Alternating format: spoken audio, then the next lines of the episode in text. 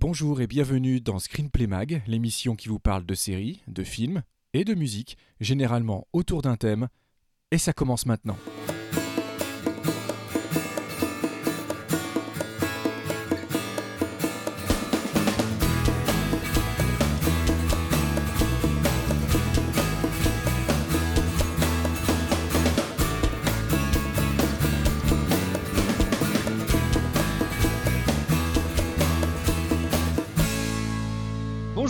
Bienvenue pour euh, Screenplay Mag, épisode 21, euh, thème euh, les portes de la perception, partie 2. La semaine dernière, on vous parlait de Dark City de Alex Proyas et de Memento, respectivement 98 et 99. Et, euh, Memento et 2000, je crois. pardon. Ouais, Memento 2000. Et voilà. 2000 et 2000 et euh, aujourd'hui on va s'attaquer euh, à l'autre partie avec Fight Club de David Fincher film de 99 et Mulholland Drive David Lynch film plus ou moins de 2001 et on vous expliquera pourquoi plus ou moins pendant le thème. Euh, bonjour Vivien d'abord je t'ai même pas salué. Salut, Alors là, ça y Christophe. est, euh, c'est Salut tout le c'est la monde. cata. Bah, il faut dire, on est ensemble depuis Bon. ce matin. Les gens le savent, on enregistre par session. On est ensemble depuis ce matin. Donc, euh, Bah oui.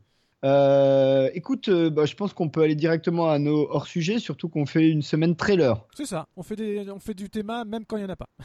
thème, trailer.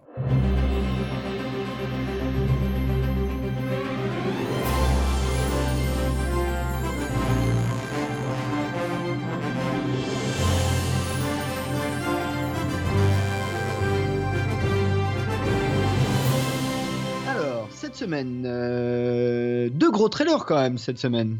De, du, gros, du, du lourd quand même. Ah, du, du lourd au niveau des attentes suscitées par les films. En termes de, de trailers eux-mêmes et de leur fabrication, c'est un petit peu moins lourd. On n'a pas. Ouais, y a pas grand-chose Voilà, il y a pas assez grand d'accord. chose. Il y a pas grand chose. Pour refaire le pont avec notre focus euh, Rogue One, c'est des trailers qui nous arrivent très vite au tout début des tournages, donc on a peu d'éléments et ça commence déjà à favoriser les spéculations. D'ailleurs, c'est exactement ce qu'on va faire dans les minutes qui suivent. Mais bon, c'est le jeu, ma pauvre Lucette, comme ils disent. Bah écoute, tu sais quoi, je vais commencer. D'autant que ça va faire le pont avec une de nos émissions d'il pas longtemps, avec le trailer de Blade Runner 2049, euh, film réalisé par Denis Villeneuve, euh, qui devrait sortir euh, bientôt dedans pas longtemps. Euh, je ne sais pas si j'ai noté la date Octobre, quelque part. octobre 2007. Oui, 2017. 4 octobre 2017 euh, par chez nous et 6 octobre 2017 euh, par chez les Américains.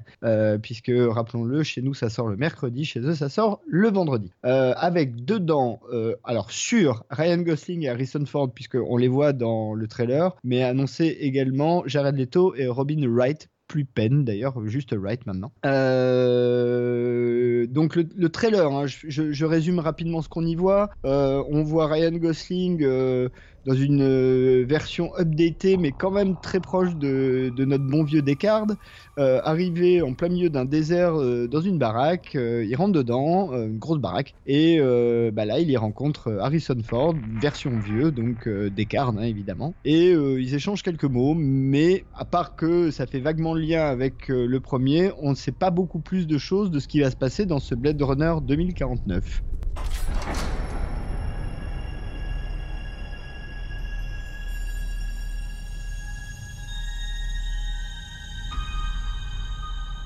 Your job once. I was good at it.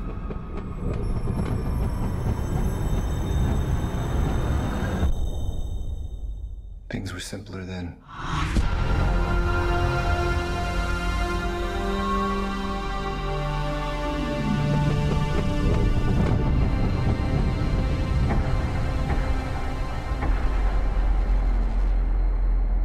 Euh, Ai-je oublié quelque chose, euh, mon ami?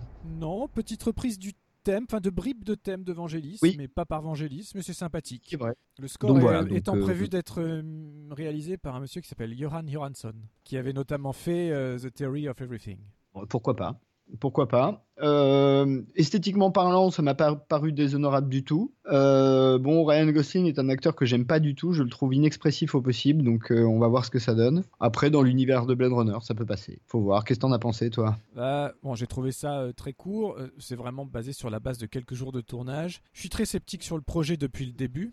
Et euh, d'ailleurs, tu as fait un petit, pas, pas un lapsus, mais dans ta présentation, tu as dit il rentre dans la maison et il tombe sur Harrison Ford. Et ben c'est ça qui m'a posé problème. C'est qu'il tombe sur Harrison Ford en bon vieux t-shirt blanc.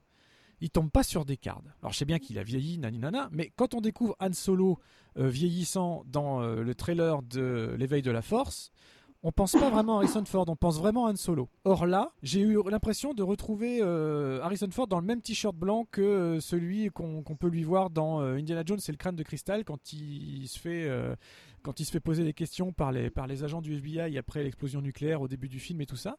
Et en fait, je j'ai pas du tout. Alors bien sûr, on parle d'un trailer très court, nanani, nanana, voilà, je vais pas rentrer dans le jeu des spéculations excessives, mais euh, lui en tout cas, en termes de de reconstruction de personnage et de stylisation du personnage, on ne reconnaît pas Descartes, en tout cas juste sur la base de ces quelques plans. Mais comme c'est fait pour nous appâter et nous, et nous, nous susciter notre, notre enthousiasme et notre, et notre impatience, bah, sur le personnage de Descartes, déjà je trouve depuis le début, mais ça on en avait déjà un petit peu parlé, dommage de, lever un peu le voile du mystère sur le fait Descartes répliquant par répliquant. Bah, on, on- S'il est tout vieux comme ça, on pourrait partir du principe qu'a priori il est pas répliquant, hein, du coup, ce qui enlève quand même une bonne part du mystère du film originel. Et puis, euh, et puis voilà, j'attends d'être séduit plus que ça. Moi, franchement, le trailer, il m'a pas mis par terre. Il m'a pas renversé. hein. Non, non. Non, c'est vrai, je suis d'accord avec toi. C'est un peu étonnant d'avoir choisi cette scène comme trailer. Euh, effectivement, euh, comme on le dit depuis plusieurs émissions, euh, la pression du monde informé dans lequel on est fait qu'il faut répondre vite. D'autant que, je sais pas si c'est Denis Villeneuve lui-même ou la prod avait déjà diffusé trois, trois planches de storyboard qui, en revanche, elles étaient plutôt alléchantes. Et moi, franchement, ça m'aurait suffi, tu vois. Voilà. Donc, je pense qu'ils ont voulu aller vite. Ça n'a pas beaucoup d'intérêt. Euh, et alors là, pour le coup, euh, et euh, je suis un peu désolé de le dire, c'est typiquement le trailer, là, pour le coup, qui joue sur la nostalgie. C'est-à-dire, bon, euh, mais un peu comme l'était le trainer d'épisode 7 où à la fin tu voyais Han Solo et Chewbacca rentrer dans le Faucon Millennium et dire Chewie, on est à la maison. Sauf que là, bah, c'est pas le même film. Et puis, le trailer apporte pas grand-chose. Et puis surtout, le trailer donne pas vraiment envie de voir le film. Ça, c'est quand même un problème. C'est que, euh, à part euh, si tu connais bien Blade Runner ou connais un peu, que t'aimes bien Harrison Ford, bon bah peut-être. Mais si t'as pas la nostalgie, il y a rien dans le trailer qui te donne envie d'aller voir le film. hein. Non, parce qu'on on découvre des décors. Bon, euh, voilà, somme toute, euh, bon, plutôt ensevelis, hein, donc on n'en voit pas grand-chose. L'intérieur de la grande propriété, bon, bah voilà, pourquoi pas, mais c'est pas non plus extraordinaire. Le peu qu'on voit de la ville, à part euh, on repère quelques néons, on repère un tout petit peu d'ambiance. Finalement, le vrai travail, la- seule vraie affiliation qu'on peut, qu'on peut trouver, c'est par le biais du son et un petit peu de la musique, de ces, de ces Ouais, de thème et du, du doigt, du- du- des doigts qui pianotent les, les fins de notes d'Evangelis au piano. Bon, voilà, c'est Bon, j'attends de voir. euh, voilà, j'ai pas du tout envie de, tomber dans le justement dans ce que j'ai pu reprocher à l'occasion de, notre débat sur Rogue One. Je veux pas rentrer là-dedans. C'est un trailer beaucoup qui nous est arrivé beaucoup trop tôt. Je pense que j'aurais limite préféré ne pas le voir euh, parce qu'il apporte rien. Comme tu dis, il donne pas envie et prochainement, dans les mois qui viennent, on aura des vraies constructions, des vraies bandes annonces, des vraies affiches, des vraies choses qui nous donneront certainement un petit peu plus envie de, voir ça. Mais de toute manière, j'ai très peur d'être déçu par, euh, ce projet. Bon, bah écoute, euh, on verra bien. De toute façon, on en reparlera. D'autant qu'on a fait une émission sur Ridley Scott on a quand même assez abondamment parlé de Blade Runner. Donc on ne peut pas ne pas euh, faire le match retour euh, une fois qu'au mois d'octobre, euh, le film de Denis Villeneuve sera sorti. Euh, écoute, euh, je t'en prie, à ton trailer à toi. Bah, ton écoute- trailer à toi de tien que tu as. Oui, oui. Alors j'a- j'aurais pu en choisir plein d'autres, mais c'était pour rester, c'était pour rester chez Ridley Scott. Voilà, puisqu'en mai de, de cette année, nous allons avoir un nouvel Alien signé Ridley Scott. Ça, c'est plutôt bien. Et, Euh, et oui. Ça, c'est la qui s'appelle vraiment Alien. et qui s'appelle vraiment Alien. C'est la bonne nouvelle. C'est pas. Parce qu'on en a déjà eu un, mais il s'appelait pas Alien en fait. Non, il, il s'appelait pas, il s'appelait Prometheus. On nous disait, il n'arrivait pas à arrêter de nous rabâcher que non, non, c'est pas du Alien, c'est pas du Alien. Au final, il nous a fait du Alien. Donc là, pour mettre tout le monde d'accord, c'est Prometheus 2, mais c'est en même temps euh, Alien euh, 5 ou Alien euh, préquel. Enfin, euh, on sait plus. Là, franchement, on sait plus au niveau du décompte. Et puis, il nous a fait un petit trailer là, un peu plus fourni hein, que celui de, de Blade Runner. Oui. Très axé sur les effets de surprise, euh, sur l'horreur, euh, sur un petit peu ce qui était le, ce qui faisait le sel du premier. Donc en ce sens-là, j'ai trouvé ça plutôt pas mal. Après, en termes de construction de trailer, j'avoue que c'est un peu de la même manière. Ça m'a rien apporté du tout. Je l'ai trouvé euh, un peu brouillon. Euh, un trailer un peu à l'épate, basé exclusivement sur les effets de surprise, euh, voilà. Donc, je, bah, suis pas plus enthousiasmé que ça non plus. Euh, je dois avouer euh, par euh, par cette cette promesse là. Surtout qu'on nous parle quand même du projet Alien 5 qui resterait sur la route en même temps, enfin en, chantier en même temps. Donc c'est tout ça commence à être un peu compliqué. Mais voilà, j'ai pas été pas été hyper bluffé. voilà. Où est Nomi Rapace Où est Nomi Rapace Rendez-moi Nomi Rapace. Ah bah écoute, euh, non, moi j'ai même pas cherché Noomi Rapace parce que j'ai vraiment détesté Prometheus. euh, pour de nombreuses raisons, mais même j'ai trouvé que c'était un film très paresseux et, même pas très bien réalisé. Euh, alors Alien, comme alors je suis d'accord avec toi, il nous refait Alien le premier. hein. En fait, ça aurait pu s'appeler Alien le remake. Enfin, en tout cas, à la vue du trailer. Après, on verra le film. Mais à part le fait que la planète a l'air un peu plus luxuriante que la petite lune sur laquelle le Nostromo avait trouvé le premier vaisseau, à part ça, euh, euh, c'est à peu près grosso modo la même chose. En revanche, dans les choses qui m'ont plu, il y a quelques plans dans le trailer que j'ai trouvé sympathique. Il y a un plan dans une douche que j'ai trouvé vraiment pas mal, Ouais. assez Ouais, joli. C'est vrai.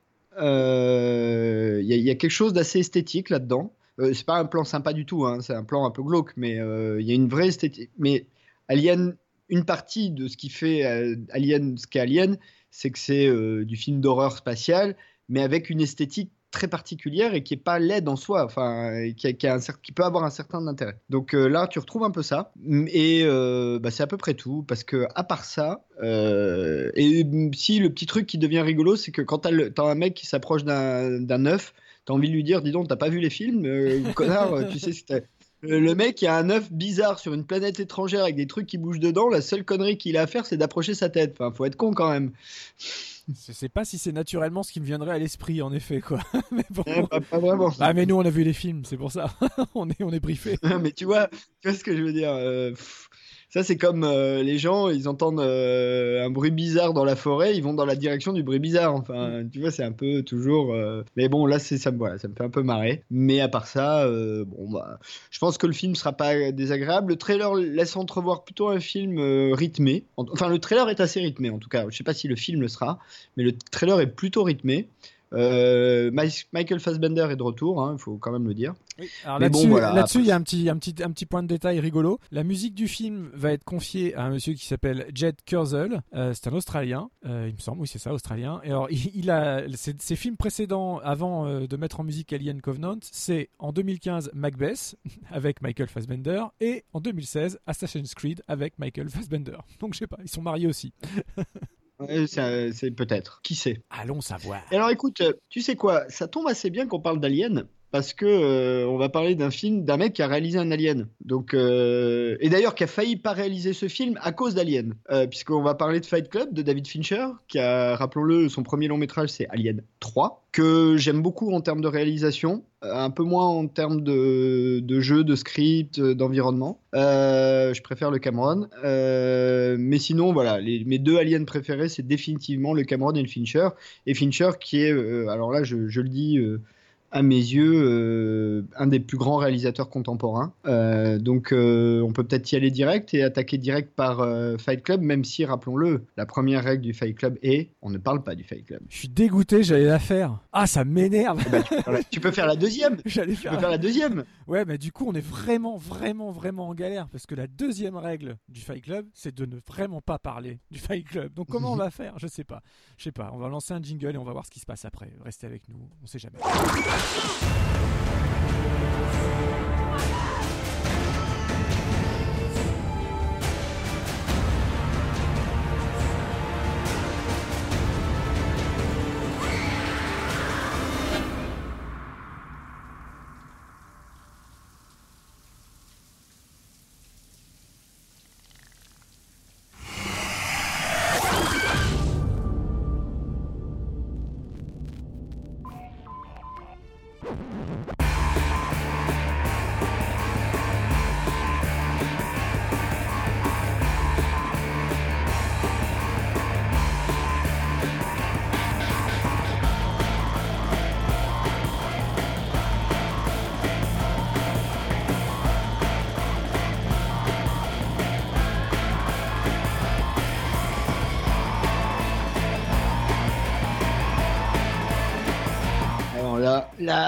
Là, il y a à manger. Aïe aïe aïe aïe aïe. Comment on va se sortir de ça? Fight Club, Mulholland Drive. Ouille ouille ouille ouille ouille. Alors déjà, je dois annoncer euh, à nos auditeurs que je vais être d'une extrême subjectivité puisque Fight Club est probablement à mettre dans mes 10 films préférés de tous les temps et, et honnêtement à mes yeux dans les probablement les 100 plus grands films de tous les temps. De mon point de vue, on touche un peu une vache sacrée. Euh, euh, Peut-être on peut rappeler ce qu'est Fight Club, non? Qu'est-ce que t'en penses? Bah, c'est, une pub pour, c'est tout C'est tout C'est un soap C'est un soap Un Fight peu. Club Non, alors déjà Fight Club avant tout c'est un roman. Faut Peut-être commencer par là. C'est un roman d'un monsieur qui s'appelle Chuck Palahniuk, euh, qui a une histoire assez rigolote. Hein. Euh, c'est quelqu'un euh, bon, qui, est, vraiment un, de ces auteurs dans lequel son existence, sa vie et son travail sont intimement liés à de nombreux égards. Et c'est son premier roman. Donc ça c'est important. Que il a été compliqué d'adapter ce roman. Alors quand on a lu, je sais pas si tu as lu Fight Club. Moi, j'ai lu euh, les trois premiers romans de Palahniuk, donc euh, Fight Club, Survivant et Choke. Euh, c'est une écriture particulière, très minimaliste, avec une espèce de, dans les trois quatre premiers romans, il y a une espèce d'obsession pour les, les groupes de support. hein. on les voit dans Fight Club, les genre alcoolique anonyme pour à peu près tout et n'importe quoi. Euh, dans le Choc, par exemple, c'est un groupe pour sexolique. Euh, le, le, mais qui a une vision. Alors, beaucoup considèrent qu'il est nihiliste. Lui, lui se considère comme romantique. Et euh, dans tous les cas de figure, qui a une vision quand même à la fois assez cynique et effectivement, je trouve assez romantique de la société contemporaine, qu'on retrouve totalement dans Fight Club. Et pour en arriver au film, donc Fight Club raconte l'histoire d'un personnage dont, on ne connaît jamais le nom, qui est Monsieur Lambda, euh, Monsieur Lambda absolu, euh, qui a un job euh, de mm, pseudo-cadre dans une boîte automobile, qui a un petit appartement anonyme dans un coin anonyme d'une ville anonyme, qui passe son temps à commander des meubles chez Ikea, mais qui est insomniaque. Et comme il est insomniaque et qu'il n'arrive pas à se soigner, son doc- un docteur d'ailleurs, pas forcément son docteur, un docteur lui conseille d'aller à un groupe de support pour le cancer des testicules. Il y va, il y trouve un certain réconfort. Là, il se trouve un petit peu emmerdé par un- une, de- une demoiselle euh, interprétée par Helena Bonham Carter, euh, donc Marla Singer, hein, le personnage, qui elle aussi euh, vient des groupes de support pour à peu près tout et n'importe quoi, sauf pour de- la raison du groupe de support, et notamment celui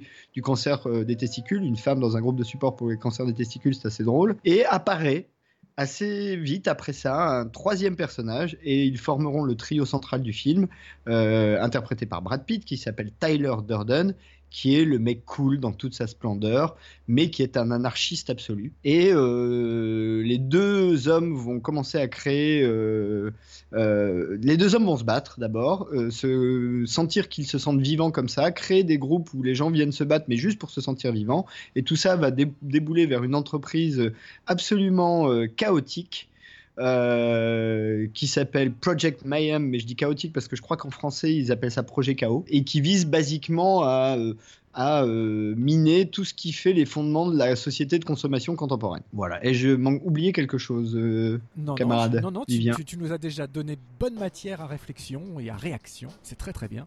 Alors, juste pour euh, préciser. Et rappelons que notre thème est les portes, les portes de la, perception. perception. Alors, je perçois, je perçois que la sortie du film euh, suit de près la sortie du livre, puisque le, le- il a été édité en 1996. 96. euh, Le film est de 99, donc seulement 3 ans entre la, la publication du livre et la sortie du film. Entre deux, il y a, il y a quand même eu beaucoup de réalisateurs de, de contacter, donc le pro- ça veut dire que le projet a été mis en, en branle assez rapidement. Il y a d'abord eu Peter Jackson qui était, qui était occupé par Fantôme contre Fantôme. Il y a eu Brian Singer, il y a eu Danny Boyle. C'est finalement arrivé sur le bureau de David Fincher qui au départ était euh, euh, pas très chaud pour le faire, même s'il avait beaucoup aimé le roman et que ça, le- que ça, l'aurait- ça lui aurait plu. Le truc c'est que le- ça reste un En film. fait, il voulait le faire, mais avec un autre studio. oui, voilà, parce que il- il- en fait, tu parlais d'Alien 3 et ça s'était très très mal passé sur euh, justement Alien 3 avec la 20th Century Fox. Euh, donc il n'avait pas du tout envie de retravailler avec eux. Et on- il a fait une exception, il a bien fait. On peut dire qu'il a bien fait. Alors, sachant qu'entre Alien 3 et, euh, et, et c'est pas innocent hein, ce que je dis, c'est pour ça, hein, c'est pas juste pour euh, faire du remplissage. Entre Alien 3 et Fight Club, il avait fait Seven, euh, qui est également un film dans qui se passe quand même dans une ville anonyme, avec des personnages dont on sait vraiment peu de choses. Euh, Il y, a- une certaine forme de, parenté euh, entre euh, les deux objets euh, cinématographiques, et en dehors même du simple fait qu'il y a Brad Pitt dans les deux. Ceci étant dit, Euh, les deux films sont des grands films, hein, même Seven. euh, Seven euh, est un, aussi un grand film. Faudra qu'on en parle un jour. Euh, mais revenons à Fight Club. À un moment donné, on vous prévient tout de suite, on va être obligé de spoiler parce que sinon, euh, ce film n'a aucun sens dans, notre thématique de la semaine. D'ailleurs, c'est même pas à un moment donné, on va spoiler direct en fait. Sinon, c'est pas possible. On peut même pas démarrer la conversation sans, sans spoiler. Bon, tu le dis ou je le dis? Bah, le truc, c'est que. Alors, tu vas me dire, moi, du coup, je te pose la question. Tu l'avais repéré tout de suite ou pas? Tu, tu plaisantes ou quoi? J'avais rien vu venir du tout, mais alors rien de rien. Et j'ai une anecdote super drôle avec Fight Club parce que c'est un film que j'ai vu trois fois le même jour. Ah oui, c'est une belle anecdote. Et pour, pour trois raisons différentes. Et, et le pire, c'est que c'était le quatrième film que je. Enfin, en tout, j'ai vu quatre films ce jour-là. Dans, la même, sa- enfin, dans le même cinéma, pas dans la même salle. Enfin, le Fight Club, oui, l'autre film dans une autre salle, mais quatre films dans la même journée. J'ai fait euh, les quatre séances à partir de la séance du matin. Il y avait une séance à 11h et j'ai fini en fin de journée. Donc, euh, non, non, Fight Club, euh, bah, je peux peut-être raconter l'anecdote d'ailleurs. Ouais, alors du coup, c'est par frustration, c'est par frustration de la première Et vision. non, et en même temps, du coup, je spoilerai euh, la fin en racontant l'anecdote. Vas-y. Euh, et désolé, désolé si je raconte ma vie, mais bon, on fait ça dans cette émission, on raconte nos vies. Donc, je raconte ma vie. Donc, c'était un samedi, donc j'avais rien d'autre à faire. Et moi, le samedi, quand j'ai rien à faire, bah, je vais au ciné. Et ça m'arrive assez souvent d'ailleurs d'aller voir plusieurs films dans la journée. J'aime bien ça. Je passe ma journée dans une salle de ciné. C'est ma- mon, endroit de confort à moi, ou tu vois, je ne sais pas comment expliquer ça. Donc, j'y vais. Et cette semaine-là, euh, venait de sortir donc, Fight Club, dont la plupart des journalistes maintenant, enfin tout de suite après, j'ai compris qu'ils n'avaient vra- pas vraiment vu le film parce qu'en gros, ils t'expliquaient que c'était un film autour d'une histoire de combat, ce qui montre qu'ils avaient tout compris au film euh, et qu'ils l'avaient vu surtout. Euh, et puis il y avait le Schwarzenegger, un Schwarzenegger qui était sorti, je crois, la même semaine, qui était La fin des temps. Euh, qui est un film tout à fait oubliable. Donc je vais voir La fin des temps. Euh, Schwarzenegger, Gabriel Byrne, euh, l'Apocalypse. Je me dis, bon, je vais passer un bon moment. 11h du matin, j'irai bouffer un truc après, ça va être cool. Je vais voir La fin des temps. Et je suis sorti, j'étais énervé. Je me dis, voilà deux heures de ma vie que je ne récupérerai jamais. Quelle horreur Parce que La fin des temps est vraiment un exécrablement mauvais film. Et donc je me dis, je peux pas, je peux pas, c'est pas possible. Je peux pas sortir comme ça. Il, il me faut autre chose. C'est pas possible. Ça va me ruiner la journée. Et il y avait Fight Club. Et il y avait personne parce qu'en fait, il y avait plein de gens pour La fin des temps, pour tout un tas d'autres films. Et Fight Club, il y avait personne. Et il faut bien dire qu'au départ, le film avait pas une très bonne presse. Et je me dis, bon, Fincher, j'avais bien aimé Seven, j'avais beaucoup aimé euh, Alien 3, Brad Pitt, Edward Norton, chaos, confusion, euh, savon, il y avait marqué ça sur l'affiche, je m'en rappelle. Ça avait l'air assez absurde pour me plaire.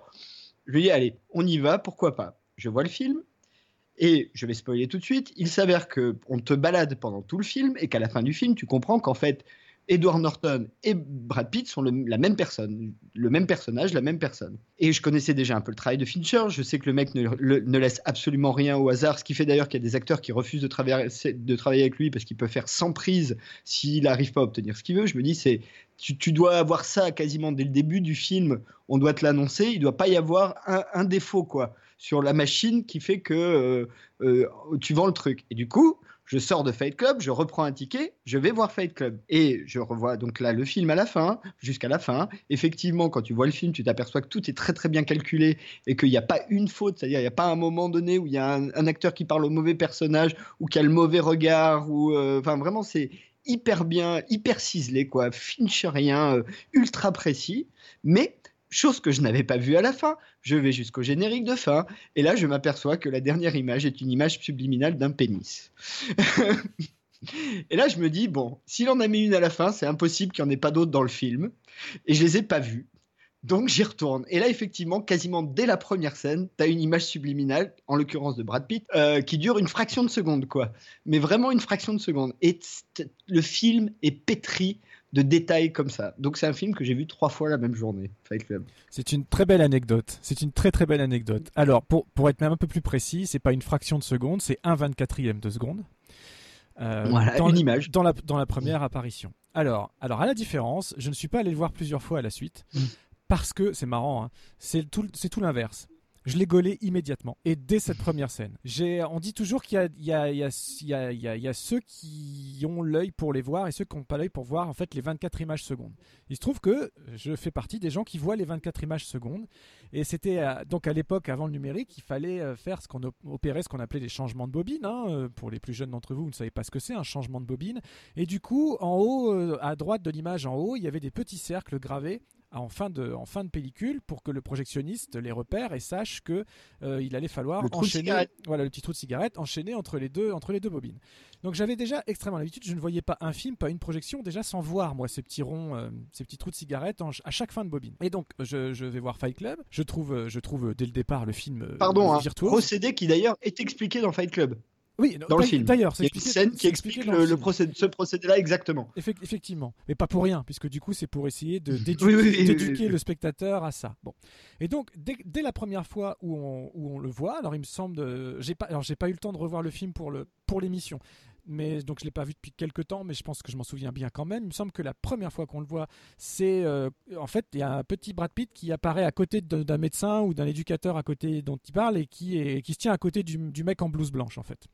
Euh, en fait, il a même le bras sur son épaule. il a, il a le droit sur son mais épaule. c'est ça. hein, Voilà, c'est bien la ça, première mais apparition. C'est exactement Voilà. ça. Donc Mais il a le bras sur son épaule. le génie de David Fincher, c'est donc de créer donc une image subliminale, donc une image sur les 24 images qui constituent une seconde de film en mouvement. Il a inséré ce Brad Pitt, euh, voilà, tout sourire, je me souviens très bien, tout sourire avec ses cheveux euh, en l'air, machin. Et succulent. C'est succulent. Et donc, Encore digression, il est su- succulent dans ce film, euh, Brad Bah, Pitt. C'est le rôle que tout le monde voudrait jouer. euh, bien sûr, bah, d'ailleurs, c'est le, propos du film, mais ça, on va, y- on va y revenir aussi. Tout le monde veut être Brad Pitt, même étant. Bref. Et, et donc, je le repère immédiatement. Immédiatement. Je fais, tiens, j'ai vu Brad. Le génie de Fincher, c'est qu'il éduque non seulement le spectateur par le biais de la séquence explicative dont on vient de parler, mais aussi par euh, une façon de faire. C'est-à-dire que la seconde apparition de Brad Pitt, c'est plus une image sur les 24 qu'il met en place, C'est trois. scène. C'est trois. Et ainsi de trois. suite.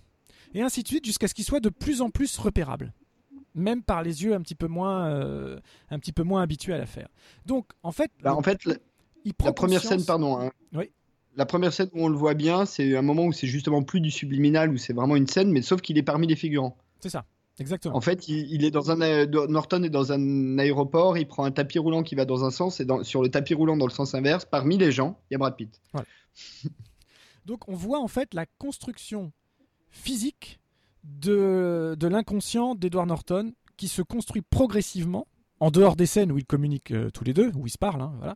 Euh, on voit la construction du personnage jusqu'à son apparition, dont tu viens de parler, jusqu'à leur première vraiment euh, échange. Voilà.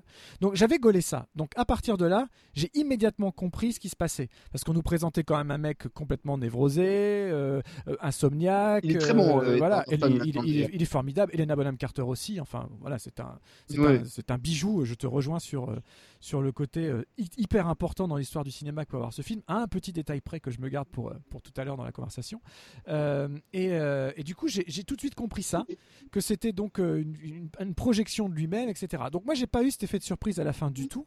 Je l'attendais, j'attendais juste de savoir comment ça allait être mis à jour, etc. Mais de la même manière que tout le monde s'est extasié, et à juste titre, hein, sur Usual Suspects, et moi j'ai gaulé le truc, mais dès le départ. Mais quand je dis que j'ai gaulé le truc, j'ai pas juste gaulé le coupable, j'ai gaulé tout le truc. C'est-à-dire que j'avais repéré les phrases sur le mur derrière, les mots, les machins et tout.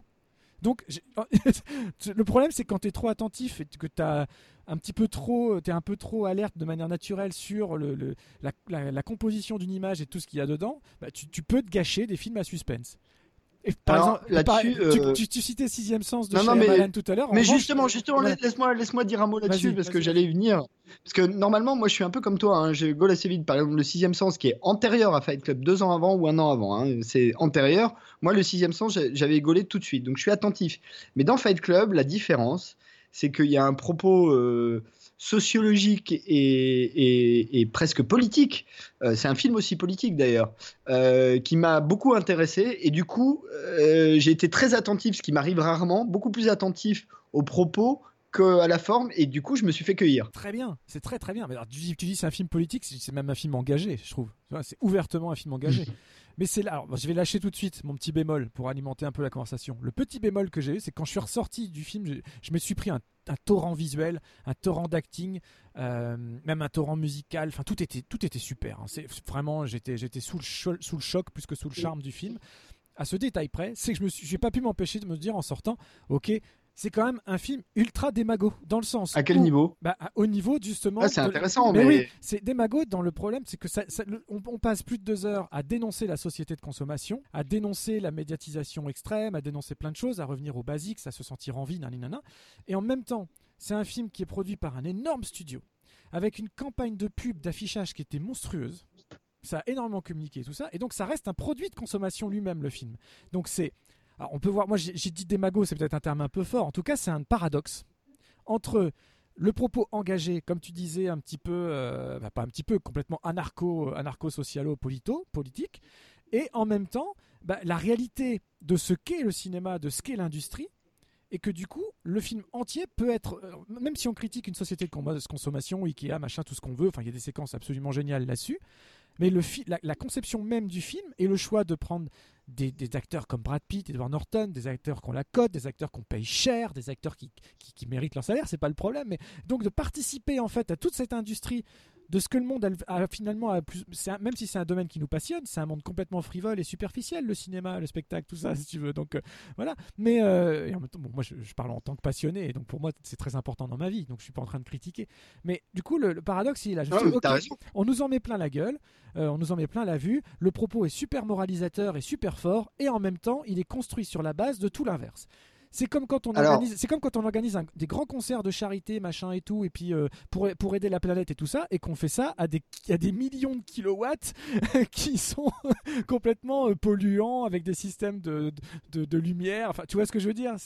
C'est ce paradoxe-là Alors- qui, qui vient de la fabrication même du truc, mais on peut pas faire autrement. Mais après, le propos, je l'ai trouvé Non absolument mais là- génial. là-dessus, euh, là-dessus, moi j'ai une petite réponse parce que effectivement, euh, t'as en partie raison, mais je suis pas sûr complètement parce que faut pas nécessairement être pauvre pour dire, enfin, faut pas nécessairement le faire pauvrement pour dire quelque chose.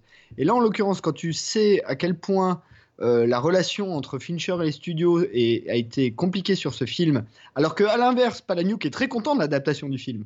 Euh, c'est fait- c'est rare, hein. les, Oui. les- les écrivains sont assez rarement euh, satisfait. Et Palahniuk a dit lui-même, enfin il le dit, puisque dans, le- dans le Blu-ray, tu as un commentaire, tu as une version du film commentée par Palahniuk, euh, que le film est à ses yeux une, une amélioration de son livre. Donc c'est même mieux. Euh, c'est que euh, je pense que Fincher a quand même réussi à préserver le propos. euh, euh, un peu rebelle qu'il y a dans le matériau original en tout cas. Donc euh, là-dessus, malgré le système des studios et de tout ça, et que finalement, et parce que les studios croyaient même pas que ça allait marcher quand ils ont vu le résultat final, ils, ils pensaient que ça marcherait pas. euh, Enfin, il y a tout un tas, il y a eu tout un tas de problèmes. Euh, Il y a une anecdote assez rigolote sur une réplique en particulier où on voit comment Fincher nique les studios en fait. Euh, je, je le dirai après. Mais avant, pour répondre à ça, je tu, tu, t'as- tu as le DVD ou pas? Oui, bien sûr. Ouais, j'ai DVD, Blu-ray, Laserdisc. T'as déjà lu le, le warning au début, au début du DVD Ah oui, ah, oui. rappelle-moi parce que je l'ai pas revu depuis un moment, mais Euh, euh, je, je- non, mais je vais, je vais essayer de le lire, enfin de le traduire parce que je l'ai Ouais. en anglais, mais j'ai le texte. Donc le, le warning, c'est attention. Euh, si vous lisez ceci, c'est que ce message est pour vous. Chaque mot que vous lisez de ce texte sans aucun intérêt est une seconde supplémentaire de votre vie. Euh, Est-ce que vous n'avez pas quelque chose de mieux à faire? Est-ce que votre vie est so vide et, si vide que vous ne pouvez, pas penser à une meilleure façon de, passer ces moments Ou est-ce que vous êtes tellement impressionné par l'autorité que vous donnez du respect et, euh, euh, de la soumission à euh, tous ceux qui s'en réclament? Est-ce que vous lisez tout ce que vous êtes supposé de lire? Est-ce que vous pensez euh, tout ce que vous êtes suppo- Est-ce que vous pensez à tout ce que vous êtes supposé euh, penser? Euh, Est-ce que vous achetez tout ce qu'on vous dit d'acheter? Euh, Sortez de votre appartement, euh, rencontrez quelqu'un du sexe opposé, euh, arrêtez de d'acheter avec excès de vous masturber avec excès, quittez votre travail, euh, commencez une bagarre, euh, prouvez-vous que vous êtes euh, en vie et, et if- euh, euh, si vous ne réclamez pas votre humanité, vous deviendrez une Vous avez été, vous avez été euh, euh, prévenu, signé Tyler. Alors, mais en fait, ça résume exactement ce que je, ce que je disais. Je m'en souviens très bien maintenant en t'entendant en t'entendant le dire parce que ça m'avait énervé entre guillemets. C'est-à-dire qu'à la fois tu trouves ça brillant, parce que forcément ça te fait marrer et tout ça, et en même temps, je- bah, du coup je maintiens le mot démago. Oui, oui, t'as raison. Totalement démago parce qu'ils attendent qu'une chose, c'est qu'on achète nos DVD, qu'on réachète en Blu-ray, qu'on euh, voilà, qu'on paye nos places de cinéma, etc. Et puis ça reste de l'industrie, il faut bien qu'ils rentrent dans leurs frais et tout ça, et puis leurs acteurs sont payés à prix d'or. Donc c'est facilement moralisateur. Après, on peut se permettre de l'être. Après, je suis d'accord avec toi, il faut pas forcément être pauvre pour faire passer des beaux messages, etc. Mais là, c'est quand même très, très appuyé. hein, euh, Et encore une fois, j'adore le film, donc je, je dis pas ça pour le descendre, mais je peux pas m'empêcher de me sentir un peu culpabilisé. Et le pire, c'est que c'est l'effet souhaité, surtout par ce que tu viens de, de nous traduire. Euh, ça te culpabilise d'être entre guillemets passif euh, devant ton écran pendant 2 heures, 2 heures et demie. Euh, mais bon, il se trouve que comme j'avais déjà, non, mais- j'avais déjà une vie, donc euh, Ça- je- j'estimais que je pouvais pas, je pouvais perdre 2 heures devant son film. Oui, oui, ça va. Non, mais après, le, le propos reste intelligent et le film est d'une intelligence euh, rare, vraiment euh, incroyable. Et honnêtement, j'adore Fincher. hein. Ça reste euh, un grand réalisateur, je l'ai déjà dit, mais pour moi, ça reste son masterpiece. Et euh, jusqu'à maintenant, il a jamais fait mieux que Fight Club Non, à tous clair, les niveaux. Par exemple, euh, je suis pas un grand grand fan de ses utilisations des images de synthèse, surtout qu'il a commencé tôt, euh, donc avec des technologies qui étaient encore assez visibles. Dans Fight Club, ça me va, ça me gêne pas trop, parce que euh, c'est jamais trop utilisé d'une manière réaliste. Tu vois, je me souviens par exemple dans Panic Room, euh, t'as tout un truc d'image de synthèse sur les, euh, j'allais dire les locks, les, les, les moyens de bloquer la porte. Bon, ça, je trouve, ça avait pas beaucoup d'intérêt. Autant dans Fight Club, c'est de toute façon à chaque fois des trucs qui se passent dans la tête du narrateur. Donc euh, c'est pas prévu pour être réaliste. C'est jamais utilisé de manière. euh, Enfin, il y en a sans doute utilisé de manière euh, pour certaines scènes, mais je veux dire les trucs en image de synthèse, pure image de synthèse, séquence d'image de synthèse, c'est toujours dans la tête du narrateur. Donc euh, voilà. En revanche, quelques mots quand même par rapport à notre thème. Un, de dire que là typiquement, le, Fight Club à ce niveau-là est un film complet puisque à la fois l'histoire est une histoire où effectivement la perception de la réalité du personnage euh, central est, est- est dévoyée, mais en même temps la perception du spectateur de cette même réalité est tout autant dévoyée. C'est-à-dire que là le spectateur est quasiment dans la peau du narrateur. Bah, pas quasiment, il y est complètement, mais. Complètement. Et d'autant que le, le narrateur, j'insiste, est un monsieur tout le monde. Donc euh, euh, c'est très facile. Euh, si tu es un, euh, un employé du tertiaire dans une ville de taille moyenne, c'est très facile de s'identifier au, au narrateur euh, de, de Fight Club. Avec plein d'anecdotes rigolotes. Alors je disais sur les- le, le rapport entre Fincher et les studios, par exemple, euh, il y a une scène qui est d'ailleurs assez connue où euh, Helena Bonham Carter et Brad Pitt font l'amour. Et euh, dans le script original, elle devait dire une réplique qui est J'ai envie d'avoir un avortement de toi. Exact. Et les studios, les studios ont, ont- ont refusé. Ont refusé euh, absolument euh, cette séquence et Fincher a fait un deal. Il a dit ok, je change, mais quoi que je change, je garde. En gros, hein. c'est pas tout à fait ces termes-là, mais ça revenait à ça. Et la, phrase qui a été choisie, c'est j'ai pas eu un orgasme pareil depuis euh, l'école primaire ou un truc comme ça. Enfin, un truc vraiment un peu trash. Et les studios étaient encore, enfin, le- le- l'exécutif de studio était encore plus effaré par cette réplique. Et Fincher a dit non, non, on a un deal, on garde. Et c'est la phrase qu'il y a dans le film. Euh, autre détail aussi, parce que tu dis il y a le système, mais après il faut voir c'est Fincher et même les, les- gens dessus. Par exemple, il y a une scène où tu vois, elle est pas très longue d'ailleurs, où tu vois Brad Pitt et Edward Norton en train de jouer euh, avec des balles de golf euh, bourrés. Bah en fait ils sont vraiment bourrés au moment Oui, où oui, ils tournent ça. Ah oui, je savais ça. Oui. Ils sont vraiment bourrés. Euh, Il y a une scène où tu as Edward Norton qui lit un catalogue Ikea sur ses toilettes. Il a fait une journée pour tourner la scène. Et à la fin de la scène, euh, euh, je sais plus, quelqu'un lui demande s'il a besoin d'aller aux toilettes ou quelque chose que ça. Et il dit Non, mais est-ce que quelqu'un m'a vu me lever depuis le début de la journée? Donc il y avait, je pense, sur le, le plateau, et, et, euh, par exemple, Helena Bonham Carter elle-même a demandé à sa maquilleuse de la maquiller de la main gauche. Parce qu'elle avait le sentiment que Marla Singer n'était pas un personnage qui faisait très très attention. Ou alors, dans l'appartement de Marla Singer, tu as un énorme godemiché sur, euh, Oui, ah sur ouais. euh, une étagère.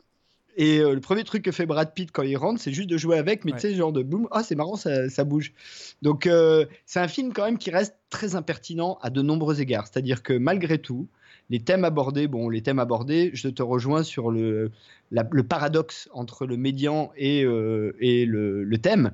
Mais en revanche, dans le film, tu as quand même euh, la scène où tu as Tyler Durden qui met des images de porno au milieu d'un Disney. Enfin, c'est pas un Disney, mais c'est équivalent. Et où tu vois, à un moment donné, tu entends juste un bruit, un bruit de soupir féminin et tu vois un plan sur une tête d'enfant où tu comprends qu'ils ont vu quelque chose, mais qu'ils n'ont pas compris ce qu'ils ont vu, ce qui est quand même assez trash. Et des comme ça, il y en a plein. Ah ouais, ouais, mais ça, ça c'est ouais, très différent. Hein. C'est pas le problème. D'ailleurs, le seul problème en fait, c'est qu'ils, formu- c'est qu'ils, qu'ils le disent, c'est qu'ils, s'adressent au spectateur, comme tu l'as expliqué tout à l'heure, en disant euh, tu devrais pas faire ceci, tu devrais pas faire cela. Alors qu'il y a des tas de films un peu irrévérencieux comme ça, je sais pas, ou, ou dramatiques ou autre. Je sais pas, je sais pas pourquoi j'ai Trainspotting qui me vient à l'esprit. euh, je sais pas pourquoi. Les deux films ont aucun rapport. Mais tu vois, c'est des films un peu trash.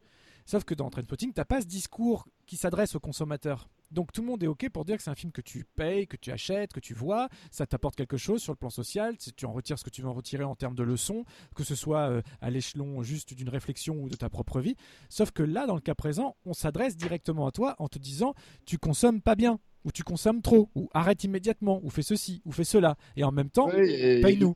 C'est- juste ça. Il y a- il y a- exactement, non, non, mais t'as raison. euh, Il y, a, il y a une réplique dans le film qui, c'est Brad Pitt qui dit à Edward Norton euh, euh, Les choses qu'on possède finissent par nous posséder. C'est tellement vrai. Euh, mais après, euh, ce qui est intéressant, c'est que, euh, encore une fois, si on met de côté le, le- le côté politique du film, alors c'est hyper important et c'est un peu frustrant de ne pas aller au-delà, mais on a quand même un thème à respecter, puis sinon ça va être trop dur de faire la liaison avec Mulholland Drive, qui alors là pour le coup pas du tout politique. Euh, c'est que euh, là, le, jeu est total, c'est-à-dire euh, il y a à la fois ce qui se passe dans l'histoire, la façon dont on te la raconte, mais aussi la façon dont elle est tournée. Euh, ou même tu, tu mets en doute ta propre perception du film, quoi.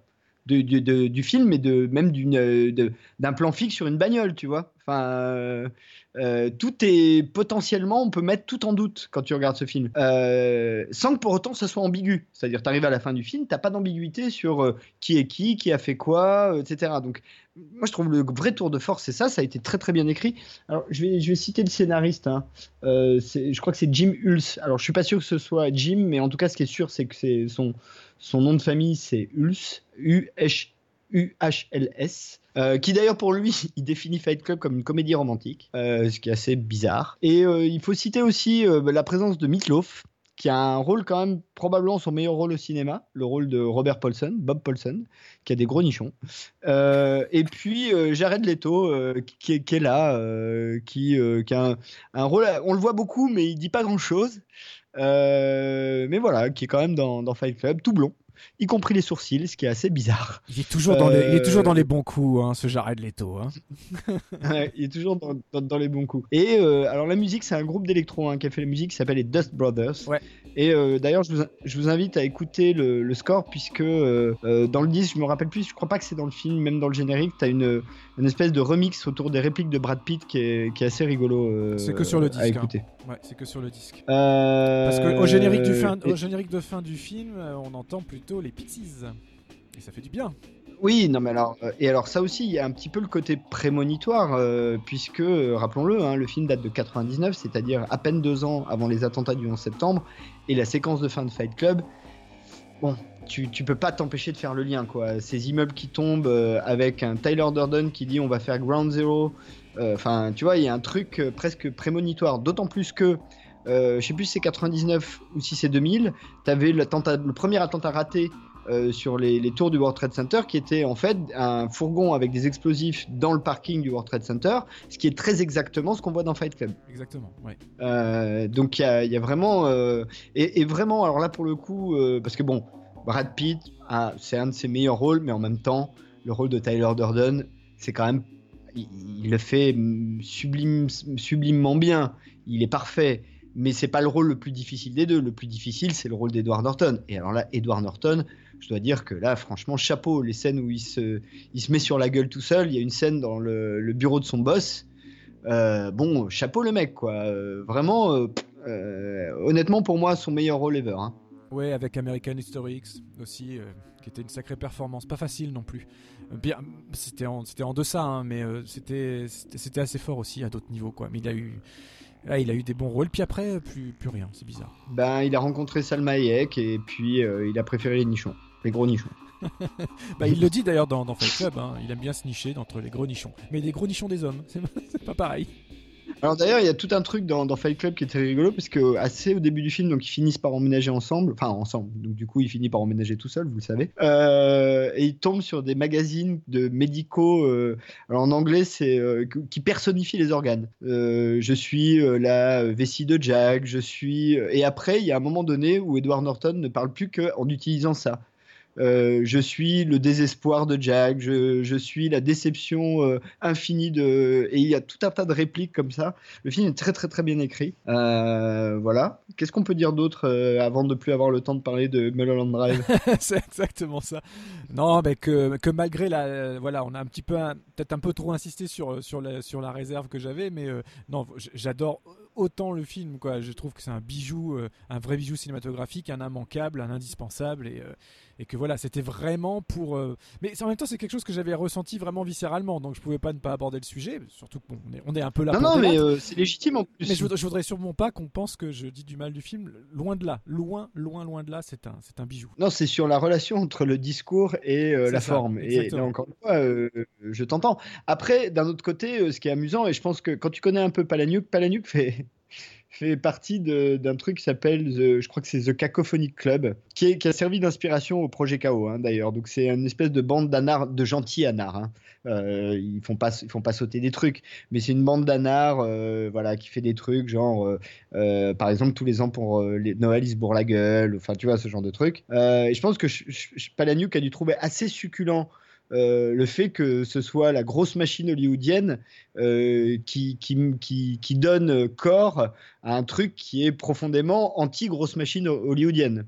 En revanche, le discours que tu as sur le film n'est pas imputable au livre, Absolument. pour le coup. Ah bah complètement. Non, mais je- on euh, si on se met à Non, sa non, place tu vois deux ce que je veux secondes, dire. effectivement, si on se met à sa place deux secondes, on se régale. Il a dû se régaler. Bah pour lui, oui. Alors à 200%, 300%. Il y a, y a un côté quand même, euh, le mec, euh, tout son bouquin, ça dénonce en gros le système de la société de consommation, c'est à peu près ça. Euh, D'autant qu'il le fait bien, c'est-à-dire qu'il le fait d'une manière. euh, enfin, dans le bouquin, c'est un petit peu plus compliqué parce qu'il a une écriture très minimaliste, mais dans le film de Fincher, vraiment, tu peux vraiment t'identifier au personnage de- d'Edward Norton, mais facile, quoi. Et du coup, euh, c'est très proche de ce qu'on. C'est très contemporain, quoi. Et, d'ailleurs, euh, je pense que Fight Club fait partie des films qui, qui racontent assez bien la société de 1999, la société de la fin du XXe siècle, d'une certaine manière. C'est un film qu'il faut garder, ne serait-ce que pour ça. Ah ouais, ouais, carrément. Mais même dans les, dans l'environnement, euh, ouais, dans cet environnement urbain un peu excessif, ouais, ouais, ouais. Ouais, c'est vrai qu'on reconnaît euh, le monde en mutation de cette période-là, parce que c'était vraiment un monde en mutation. Pourtant, c'est il y a pas si longtemps, mais, euh, mais ça a tellement changé en peu de temps, ouais, en 20 ans là. D'ailleurs, tu as remarqué qu'il y a un hommage à la planète des singes quand même dans Fight Club. Ah, je me rappelle, euh, je me rappelle plus. Il le regarde, non? Il passe sur un écran ou un truc comme ça à un moment donné? Non, je sais plus.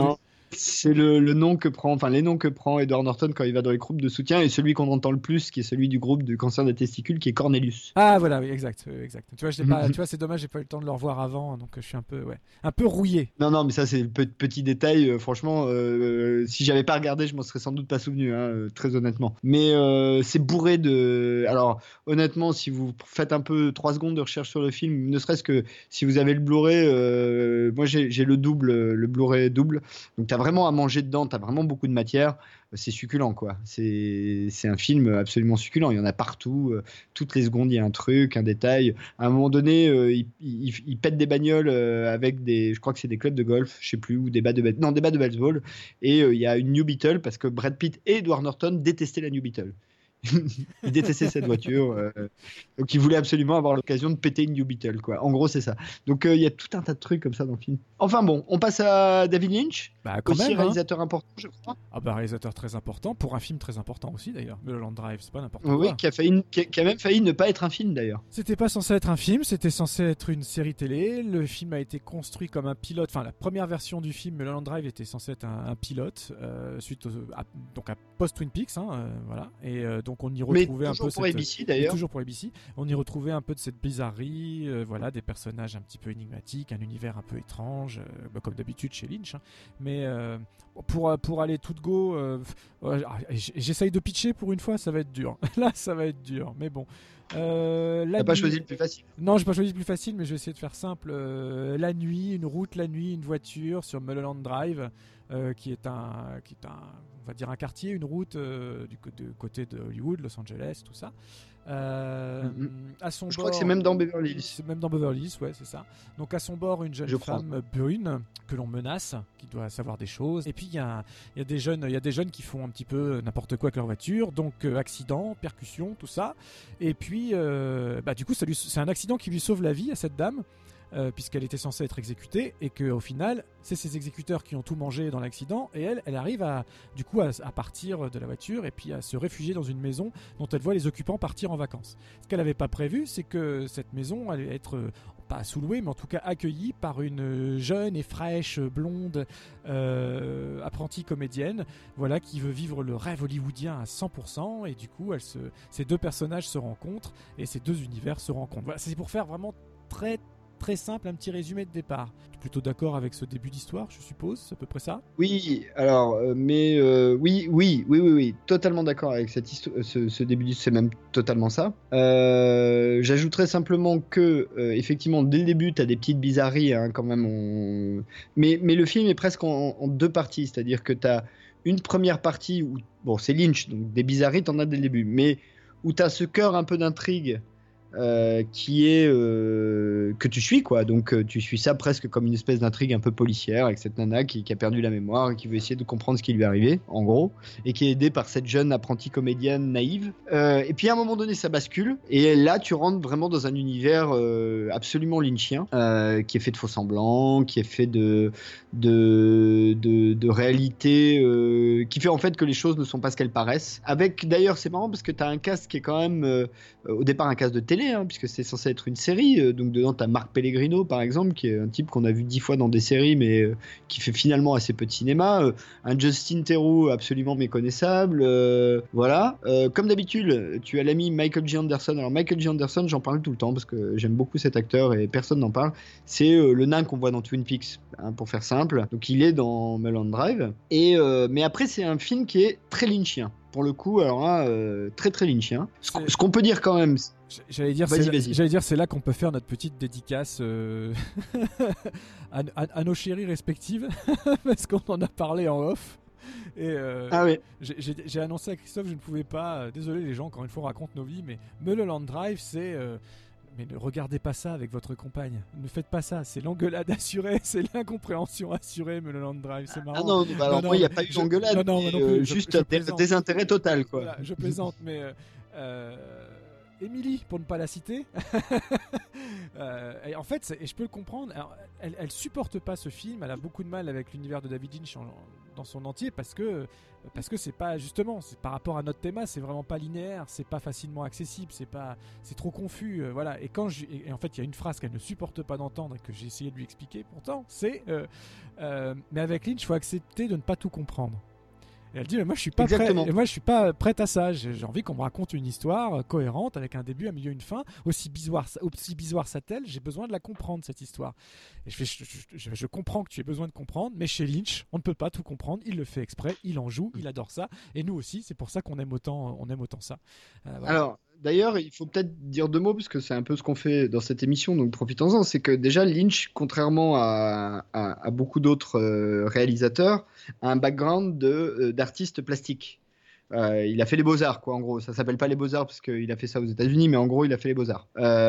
Donc, donc il, a, un parcours d'artiste au sens le plus noble du terme, enfin, ou le plus euh, radical du terme. Peut-être pas noble, mais le plus radical du terme. Voilà, ça c'est, peut-être mieux. C'est-à-dire euh, euh, le mec qui pourrait très bien faire des tableaux tout seul en crevant la dalle dans un mobilhome, tu vois. Enfin voilà. Donc il a, il a un côté quand même où il cherche pas, il cherche pas, à il cherche pas à s'expliquer. Lynch est un réalisateur qui ne cherche pas à s'expliquer. Il vous donne des trucs, il faut les prendre tels que c'est. Il faut pas chercher des fois à comprendre. Tu as raison. Ça ne se, même si quand tu connais un peu Lynch, euh, il y a des thèmes qui reviennent tout le temps. Le rapport au langage est fondamental. Euh, le rapport euh, à, cette idée qu'il y a des, espèces de couches de réalité qui se superposent et qu'on ne les voit pas différemment, qui ne peuvent être simplement une question de perception ou, le prendre au premier degré. Et puis surtout, le fait que comme c'est un artiste, eh ben, il suffit que pendant que tu tournes une scène, il y a un truc qui lui plaît qui n'était pas prévu, et puis il le met même si ça n'a rien à voir avec le, scénario. Donc du coup, des fois, ça donne des résultats très bizarres. Exemple type dans Twin Peaks, le personnage de Bob euh, a été rajouté parce que il euh, y, a une séquence qu'on voit dans le pilote où tu vois euh, Bob euh, en train de se cacher derrière la fenêtre ou le lit, je sais plus, de Laura Palmer. Mais en fait, le mec qui joue Bob, c'était le technicien qui était là au moment où on filmait, dans son accoutrement de jean, veste en jean, etc. L'acteur hein, qu'on a vu après dans toute la série, hein, qui n'était pas acteur à ce moment-là. Et Lynch a décidé de garder le plan parce qu'il a trouvé ça super bien. Et du coup, il a filé un job au mec qui est devenu Bob dans toute la série, quoi. Ça, c'est l'histoire. Donc c'est ça, Lynch. tiens, j'en ai une autre. Allez, j'en glisse une autre de petite histoire Twin Peaks. Alors cette fois-ci pour le film sur Firewalk with Me. Euh, on voit une dame dans, au début quand c'est euh, euh, Chet Desmond, alors quand c'est Chris Isaac et Kiefer Sutherland qui, qui, enquêtent au début du film, ils vont dans un ensemble de, de caravanes et, de, et ils sortent et à un moment donné il y a, y, a y a, une dame qui sort du mobilhome et puis qui s'en prend un peu au, tenancier des lieux et tout ça et puis qui réclame des trucs, elle a une tronche pas possible et tout ça. Mais en fait quelques, quelques semaines plus tôt, David Lynch est avec son assistant en voiture, ils se rendent vers les lieux du tournage et puis d'un seul coup il repère cette dame qui marchait simplement dans la rue et il dit à son assistant, il arrête la voiture, va, me noter le numéro de cette dame. Le mec, il y va, il sait pas pourquoi, il s'exécute, il sait qu'avec David il faut juste s'exécuter, il comprend pas. Et quelques semaines plus tard, l'assistant arrive sur le plateau et voit cette dame qu'on met dans, une scène. Il a eu, voilà, en la croisant dans la rue, il a vu ce physique, il a vu cette, cette tronche, quoi, et il s'est dit, il faut que je la mette quelque part. Il l'a appelée et elle est venue faire un petit caméo dans Twin Peaks le film, par exemple. Voilà. Donc, Exactement, donc ça c'est Lynch. Donc pour bien comprendre Lynch, euh, euh, d'ailleurs il y, a plusieurs livres hein, qui ont été écrits sur Lynch. Moi il y en a un que j'aime bien, euh, qui n'est pas celui que je crois que les spécialistes considèrent comme le meilleur, mais qui est vraiment didactique. C'est celui de Michel Chion. Michel Chion, bon, qui, est plutôt scénariste, qui a écrit beaucoup de choses sur le scénario. Je crois qu'il enseigne hein, d'ailleurs. a écrit un bouquin sur Lynch qui est vraiment très didactique pour comprendre le travail de Lynch depuis le départ. Euh, et je crois que ça va jusqu'à euh, au moins Twin Peaks, ça c'est sûr. Je crois que c'est jusqu'à Firewalk with Me. Euh, voilà, donc tu comprends beaucoup de choses de Lynch quand tu lis, quand tu lis ce bouquin de, Michel Chion, mais en tout cas, Mulholland Drive, c'est un film définitivement lynchien. Sauf que, alors déjà, il est du coup, Lynch propose, propose un pitch le pilote à ABC. ABC, euh, enfin, il, dit euh, l'histoire, c'est il, a un rendez-vous avec les exécutifs de ABC. Il dit voilà, il y a une voiture sur Mulholland Drive, il y a un accident, une femme en sorte et elle est amnésique. Et l'histoire, alors c'est Lynch qui raconte ça, hein, c'est peut-être pas vrai. Dit et les exécutifs lui ont demandé et après, et Lynch aurait dit bah il faut financer le pilote pour connaître la suite. Donc en gros, c'est comme ça qu'il finance le pilote. Euh, il tourne son pilote. ABC, évidemment, le rejette. Ça n'étonnera personne. Quand tu vois Melandra, tu comprends pourquoi c'est juste impassable à la télévision. Et finalement, je crois c'est deux ans plus tard, c'est les studios Canal qui, euh, qui décident de financer une version en film de Mulholland Drive. Donc Lynch reshoot ce qui manque pour en faire un film, en tout cas à ses yeux d'ailleurs, parce que ça c'est encore discutable. Mais ce qui fait que le film n'est pas du tout. Il y a, y a des plans qui sont tournés avec beaucoup plus de moyens que d'autres. Enfin, ça donne un résultat visuel assez étrange. Euh, et même dans la structure des, séquences elles-mêmes, bah, il y a des séquences qui sont qu'on voit qui sont très télé, et puis il y a des séquences qui sont très ciné. Donc euh, il y a un mélange un peu comme ça, un peu étrange, mais quand tu vois le film la première fois, c'est pas choquant. Euh, Lynch avait demandé d'ailleurs aux projectionnistes de placer le, projecteur à un certain degré parce que le format n'était pas tout à fait le même, et du coup pour avoir le, film dans les meilleures conditions possibles. Et comme on le disait par rapport à notre thème, il y a un moment donné dans le film où en gros les identités euh, de nos héroïnes deviennent un peu confuses. On peut le dire comme ça on peut le dire comme ça. Alors, pour reprendre la formule de tout à l'heure, euh, quand je disais avec Lynch, il faut accepter de ne pas tout comprendre, ça ne veut absolument pas dire accepter de ne pas comprendre du tout. Entendons-nous bien. le monsieur ne fait pas, euh, même si ça peut paraître déstructuré, déstructuré, même si ça peut paraître bizarroïde à tous les niveaux, c'est un film super léché est beaucoup plus euh, beaucoup mieux construit qu'on pourrait le croire dès à partir du moment où on accepte une certaine forme bah, de mise en forme justement et euh, sur Mulholland Drive moi c'est vraiment un de mes Lynch préférés je trouve le film très abouti justement très beau euh, toute cette ambiance enivrante moi aussi. Hyper sombre. C'est pour moi c'est un masterpiece de, de, de ce qu'il a pu faire. Et en fait, il y a une chose très simple. Il y a une clé très simple, une clé pardon très simple pour apprécier et comprendre un minimum Mulholland Drive. Vivez le film comme un rêve dans le sens où en fait le, film est construit comme un rêve. Et ça, ça va directement dans notre thème des portes de la perception. Dans, pour reprendre un petit peu notre thème depuis le début, donc on avait commencé par Dark City, là c'était la perception des personnages sur une réalité qu'on leur imposait, qu'on leur construisait, et qui n'était pas la vraie réalité. Mais, mais pour le spectateur, c'est toujours clair. Mais pour le spectateur, c'est toujours clair. Ça, c'est important. Dans Memento, ça reste très clair aussi pour le téléspectateur à partir du moment où on comprend qu'on lui rac- qu'on le- qu'on la lui fait à l'envers, si je peux me permettre l'expression. Voilà, mais ça reste Exactement. mais ça reste concret. Euh, idem, Fight Club, à la fin, comme tu le disais, tout s'éclaircit. C'est-à-dire que même les zones d'ombre, même les trucs un peu bizarroïdes et tout ça, à la fin, on comprend tout, on accepte tout, on embrasse tout et ça devient cohérent, onirique, mais cohérent. Mulholland Drive, la cohérence ne l'est jamais, sauf si on va puiser Non. dans la théorie des rêves. Et la théorie des enfin, c'est pas une théorie d'ailleurs, c'est une réalité. Quand on rêve, tout le monde, tous les, toutes les nuits, tout le temps, euh, on se construit, enfin, notre inconscient construit des histoires qui peuvent passer euh, d'un claquement de doigts du- d'un environnement à un autre tout en ayant le sentiment, la sensation d'être toujours au même endroit même si c'est plus le même décor ou de parler à telle personne qui euh, peut avoir un visage à un instant T et puis un tout autre visage, même voire un, même un autre sexe ou quoi que ce soit euh, à l'instant d'après. Et bien Mulholland Drive est construit exactement comme ça. Et d'ailleurs si vous êtes attentif, vous verrez que on voit régulièrement des personnages dormir même, que pour un plan très très court, entre deux séquences qui n'ont rien à voir. Et c'est pour ça enfin, qui en apparence n'ont rien à voir. Donc c'est une perception, là aussi c'est là où c'est plus intelligent que quelque chose, c'est carrément les portes de la perception dans la construction ou même dans l'art de la déconstruction de la narration de son film.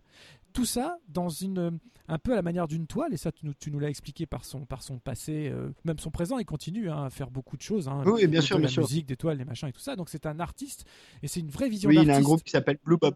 Voilà. et, euh, et à partir du moment où on accepte ça, eh ben il n'y a plus qu'à se laisser promener. Et, et je suis pas d'accord par, par les gens qui sont un peu trop, euh, qui se sentent un peu trop extérieurs en disant c'est n'importe quoi, je comprends rien à l'histoire. Il y a quand même une histoire qui se suit relativement simplement.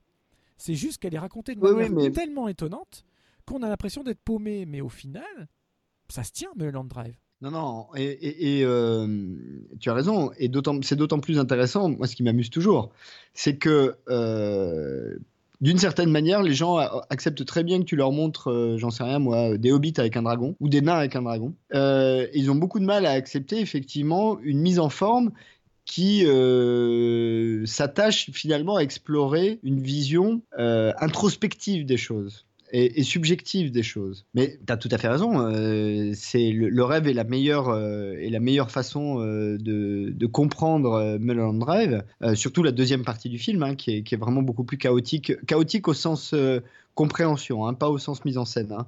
Parce que la mise en scène, tu as raison, c'est un film qui, qui se tient du début à la fin. C'est probablement un des plus euh, ouais, probablement un des plus tenus de, Lynch, mm, je pense. Euh, Peut-être avec Firewalk With Me. Mais bon. Et puis surtout, ce qui est intéressant, c'est que tu as, comme d'habitude, tu as tous les thèmes de Lynch qui sont là. Euh, la perception de la réalité, le langage, l'identité. Alors, un, des films fétiches de Lynch, c'est Sunset Boulevard. Donc, tu as tout le temps des citations à Sunset Boulevard, particulièrement dans Mulholland Drive, qui, à mon avis, était je pense, enfin ça c'est ma théorie, mais je pense que Mulholland Drive, c'est d'une certaine manière l'hommage de Lynch à Sunset, à Sunset Boulevard. Euh, et il faut dire un petit mot quand même de Noami, Watts et euh, Laura Haring qui font quand même un job euh, assez incroyable.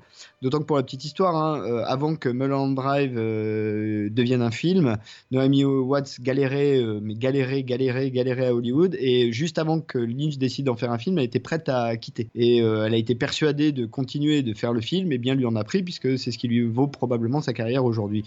Peu importe qu'elle soit grande, petite, moyenne, euh, ça c'est un, autre problème. Laura Haring, moins. Euh, c'est étonnant d'ailleurs, hein, parce que je trouve que c'est plutôt une bonne actrice, très belle femme. Elle sortait Euh, d'un avec soap. ce- ce elle, sortait d'un soap euh, à ce moment-là, donc elle était très connue euh, pour toute une partie de la télévision du, du, du daytime soap, quoi. Ok, bon bah voilà. Euh, en tout cas, bah, c'est ce que je disais, un cast en partie de télévision. Angelo Badalamenti est dans le film, tiens d'ailleurs. Oui, il boit, il boit du café. Euh, Il boit du café. Il aime pas du tout le café qu'on lui sert. Il aime pas du tout ce café.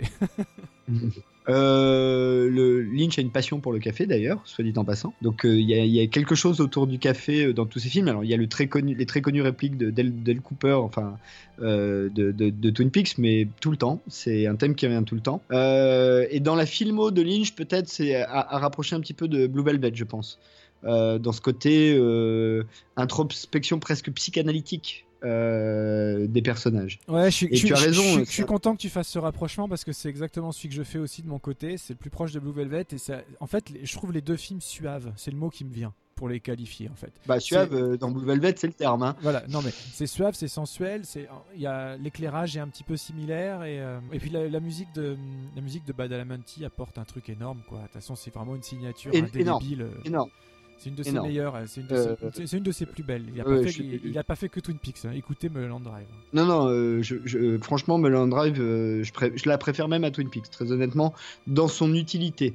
Euh, Twin Peaks, bon, après, ça restait une série, donc euh, l'usage de la musique est un petit peu différent.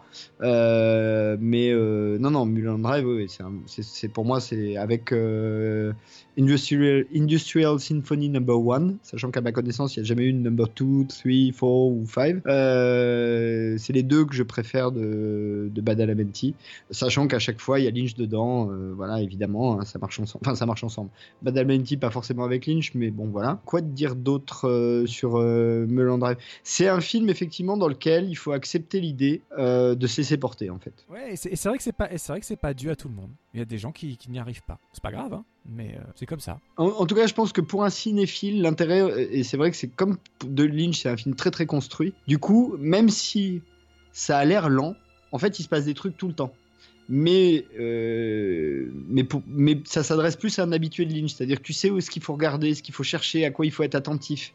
Quand t'es pas habitué, c'est vrai que du coup, euh, tu as l'impression de passer à côté, quoi, des fois. Oui, et puis c'est marrant parce Ah, que. il y a Mélissa, Pardon, il y a. y a Mélissa George aussi. qui joue- Il y a Ouais. Mélissa George aussi qui joue dans le film. Pardon, je, je t'ai coupé. Non, j'allais dire que en fait après, ça fait un bout de temps. Bon là, on- tout le monde sait qu'il est en train de finaliser la saison 3 de Twin Peaks, enfin, qu'il réalise lui-même, heureusement. Mais avant ça, il a quand même, bon, il a quand même, j'ai envie de dire commis parce que vraiment, j'ai beaucoup de mal avec Inland Empire et on retrouve un peu. les Ah, il est dur, ce film. Voilà, Ah ben, c'est important. Alors c'est, en fait, c'est l'exact opposé de Mulholland Drive sur le même thématique parce qu'on parle d'une actrice. euh, qui renoue un peu avec, euh, avec son envie de carrière. Et- On- on- il joue avec les codes de la télévision en mettant ses extraits de, de courts-métrages avec ses petits lapins sous forme de sitcom euh, à base de petits lapins. c'est un peu spécial. Et à l'inverse de ces images suaves, euh, très, feutrées, filtrées, magnifiques de ses films précédents, il nous a fait, un- il nous a tout tourné en vidéo, euh, euh, noir et blanc, enfin presque proche du noir et blanc. c'est vrai que c'était très très très très hermétique. sépia, je crois. Voilà, très hermétique. euh, Oui. Inland Empire, c'est très difficile. Et depuis, il n'a rien, il n'a plus rien réalisé depuis ça. Donc, euh, c'est intéressant de rapprocher ces deux films-là qui ont un peu le même type de personnage à la base, mais pris dans des histoires radicalement, radicalement différentes et surtout une mise en image. On jurerait que c'est pas le même mec qui a fait ça que- quelque part. Bah alors, alors là c'est intéressant ce que tu dis parce que faut, faut, on va être long, hein. celle va être longue celle-là. Mais euh, euh, de, de In- Inland Empire pour moi ça marque la fin euh, de, la première vie cinématographique de Lynch. Je sais pas s'il y en aura une deuxième, mais en tout cas ça marque vraiment la fin de la première vie cinématographique de Lynch. Quand tu vois son tout premier film, euh, Eraserhead, long métrage, hein, puisque avant il a fait au moins trois courts métrages, euh, The Grandmother, The Alphabet et un troisième dont j'ai oublié le nom, et Six Figure, qui était son projet de fin d'études. Dans Eraserhead, tu as un sujet qui est juste incompréhensible. C'est un film qui, enfin pour moi, n'a aucun sens. Mais en revanche, c'est un film qui est extrêmement léché graphiquement parlant. Et c'est ce qui a marché d'ailleurs.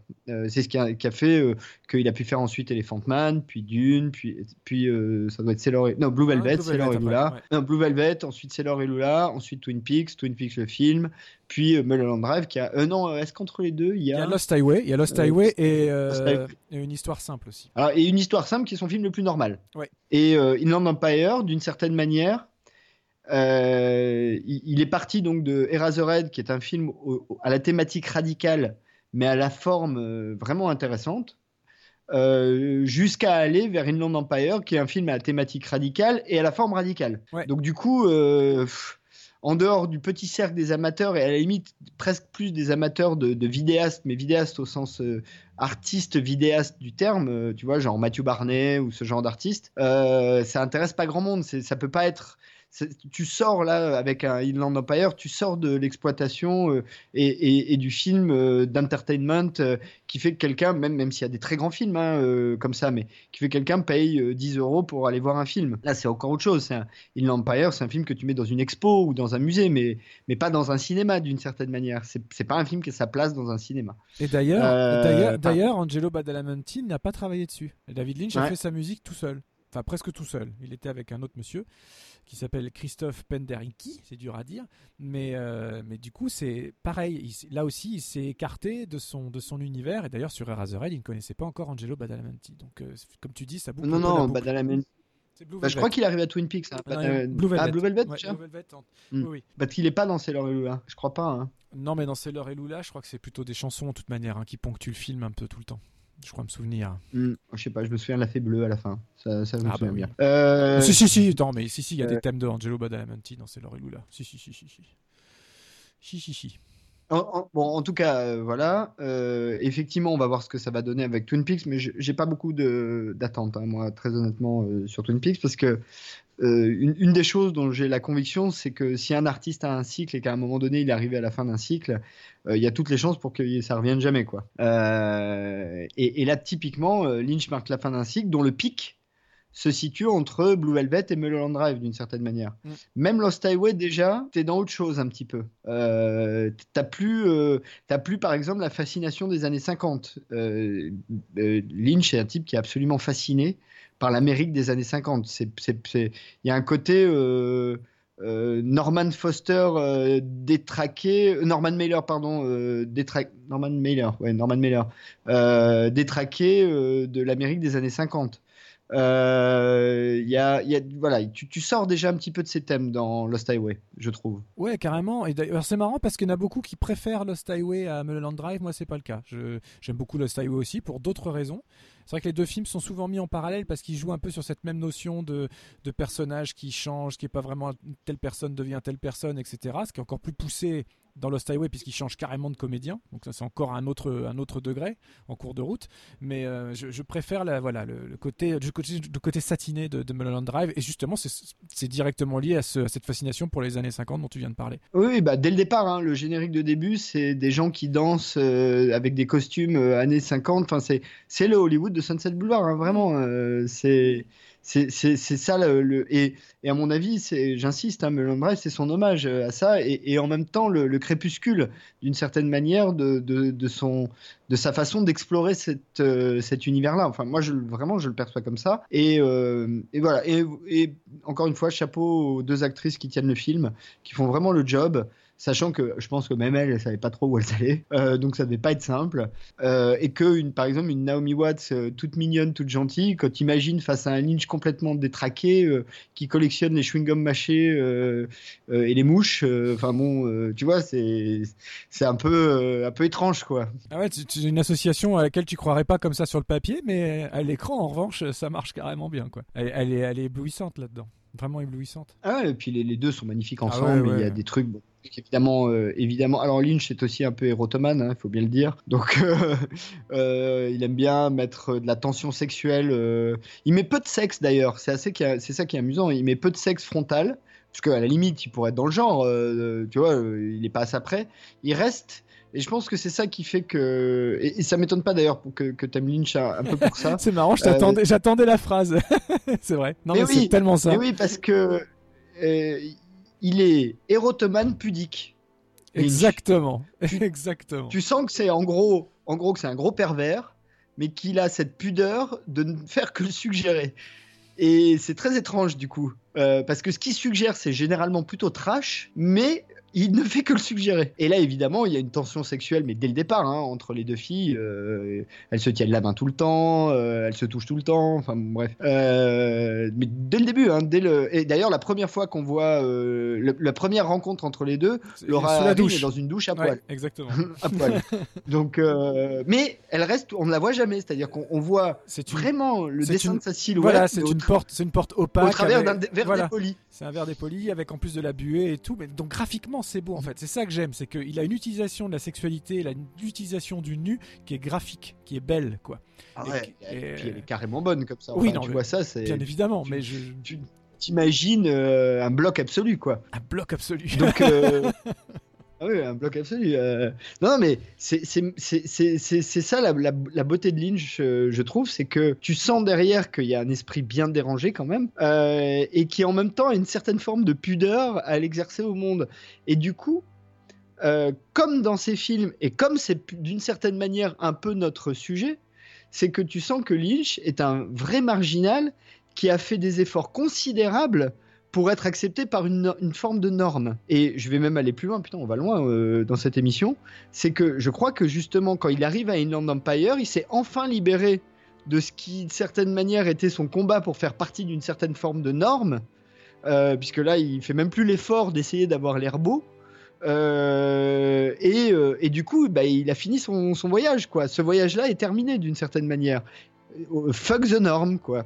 Ce qui est dommage, c'est que c'est là qu'il nous perd. Un peu. C'est là qu'on perd un réalisateur, mais peut-être que c'est là où lui, il a gagné une existence. Oui, on perd un réalisateur et on gagne un, arti un 100% artiste. Uniquement un artiste. Oui, oui, et ou aussi, bien sûr, bien sûr. Mais euh, voilà, donc, euh, euh, et, et- et je trouve que ça termine assez bien notre thème, c'est que euh, au final, tout n'est qu'une question de perception, en fait.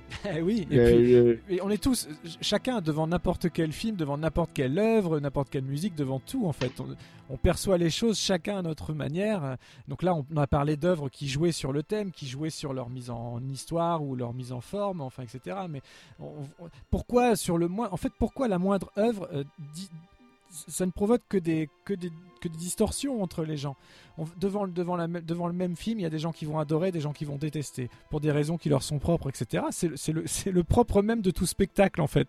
Donc, euh, justement, si on oublie complètement le côté critique, le côté professionnel, je veux dire, de la critique, à chacun d'avoir sa propre perception des choses. Et c'est d'autant plus intéressant quand on est face à des œuvres comme celle dont on a parlé, qui jouent avec tous ces principes-là de manière si subtile et si différente.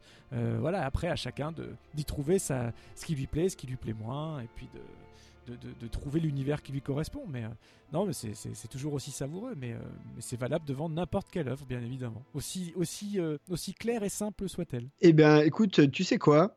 Pour conclure euh, cette émission, je te propose que on ferme euh, les portes de la, de, de la perception pour ouvrir les doors. Exactement. Ouais, on a décidé de faire comme ça, en petit clin d'œil.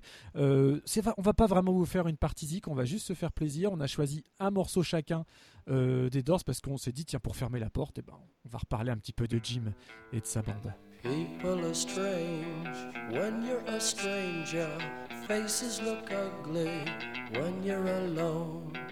Women seem wicked when you're unwanted. Streets are uneven when you're down. When you're strange, faces come out of the rain. When you're strange, no one remembers your name. When you're strange when you're strange, when you're strange. On en parlait il y a pas si longtemps que ça hein, dans, nos, dans nos thèmes avant. Et c'est la deuxième fois qu'on passe cette chanson dans l'émission, dis donc. Ouais, mais c'est la première fois qu'on la passe euh, version Doors. Donc, euh, Parler d'or. Alors c'est marrant parce que voilà, donc je t'ai envoyé un petit message avant pour préparer l'émission. Je t'ai dit tiens, si on finissait les portes de la perception avec un morceau chacun des Doors.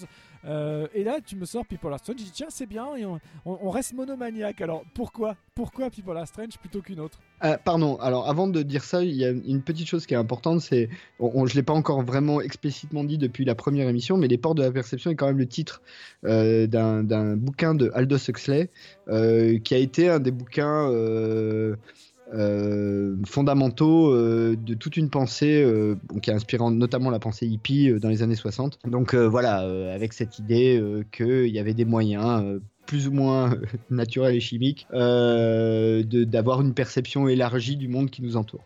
Et les Doors font un petit peu partie de, cette mouvance-là et de cette époque-là. Et, et People Are Strange, pourquoi À cause de la première phrase de la chanson. C'est, euh, ça dit en gros les gens sont étranges quand vous êtes un étranger. Euh, et et ça, ça me semblait coller au thème, c'est-à-dire l'idée que c'est une, c'est ça n'est qu'une affaire de perception. Euh, si euh, tu es étranger euh, en plein milieu de n'importe quelle ville du monde dans un pays qui parle pas ta langue, le monde entier t'a l'air étrange, mais eux entre eux ils sont, ils sont parfaitement normaux. Et du coup, c'est, ça, tout dépend qui regarde la même scène, ça n'est pas du tout la même perception. Voilà pourquoi j'ai choisi cette chanson. très, bah, écoute, très bon choix. Non, mais en plus, c'est c'est bien. J'aime bien quand on fait le pont avec des émissions précédentes et tout ça. Et sinon, de manière juste euh, très rapide, un peu plus large, les Doors, c'est un groupe qui a, qui a compté pour toi dans ta, dans ta vie de mélomane? Alors, là, ça, ça, en revanche, c'est une question compliquée. C'est une question compliquée parce que musicalement parlant, si tu veux, je suis très Jim Morrison, pas du tout Ray Manza- euh, Manzarek, Manzarek ou Manzanek, je ne sais plus. Manzarek. Donc, euh, Manzarek. Euh, je- J'entends par là que j'adore les textes, je déteste la musique. Donc, c'est compliqué, euh, les Doors pour moi. Mais j'adore vraiment les textes. Je trouve qu'il y a vraiment une vraie. Enfin, Jim Morrison est un vrai poète, euh, sans aucun doute, un des grands, un des grands poètes contemporains. euh, que je mets, euh, alors euh, s'il y en a qui veulent me taper, allez-y, mais très facilement à côté d'un Rimbaud ou d'un Baudelaire, hein, sans aucun problème. mais en revanche, je déteste vraiment le. J'ai un problème. J'ai un problème avec, tu sais, le comment ça s'appelle cet instrument? Cette espèce d'organophone qu'ils bah, utilisent tout le temps. C'est un clavier, c'est juste un clavier électronique. Hein. Mais je, je, déteste le son de ce truc. Il y a un côté très lent dans les Doors, un côté, voilà, musicalement parlant, ça m'a jamais beaucoup parlé. Mais quand j'ai commencé à m'intéresser au texte, donc un peu plus tard que quand j'étais confronté à la musique, là, en revanche, j'ai découvert un auteur, un vrai auteur, euh, qui était très charnel, très euh, bon écorché vif, hein, bien sûr. Euh, voilà, je, j'adore le texte de The End. dans lequel il y a un moment donné. Alors ça, en revanche, tu vois, quand tu vois sur scène, parce qu'on a plein d'images, évidemment, c'est l'avantage des gens, en gros, après les années 30-40, c'est qu'on a plein d'images. Et quand tu vois Jim Morrison sur scène hurler Father, I want to kill you, Mother, I want to fuck you, c'est, c'est, tu, ça, dit des choses, quoi. Ça, parle à des choses assez fondamentales. Donc, euh, bon, je, voilà, voilà pour moi. Les Doors, euh, ce sont des grands textes, mais je suis pas du tout, euh, je suis assez hermétique à la musique. D'accord. Bah, moi, c'est un groupe que j'ai vraiment beaucoup, beaucoup écouté. alors, comme toi, j'ai une prépondérance pour les textes aussi. Moi, la musique, je l'aime bien. je trouve qu'ils ont un son à eux et ça, j'aime bien ça. Hein. je l'ai déjà dit. J'aime quand ils Non, c'est vrai, ça, c'est indiscutable. voilà, voilà. Après, justement, c'est ce genre de son où tu adhères, tu adhères pas. voilà, mais voilà, tu T'as, as plusieurs que je n'ai pas fait du jugement de valeur. Hein. Exactement, exactement. J'ai bien, j'ai bien compris. Alors moi, je vais juste vous passer un petit bout euh, de The Crystal Ship et je vous dis pourquoi juste après. Before you slip into unconsciousness, I'd like to have another kiss, another flashing. chance at bliss, another kiss, another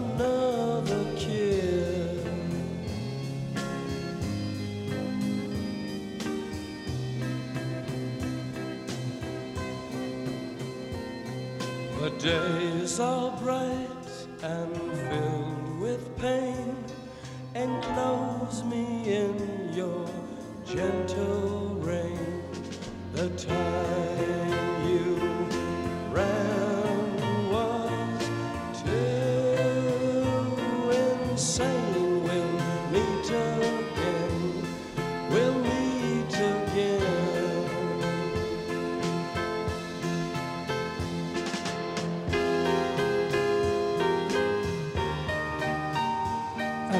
Juste pour vous situer, c'est au tout début de leur carrière, on est en 1967 sur leur premier album qui s'appelait tout simplement Originalité suprême The Doors.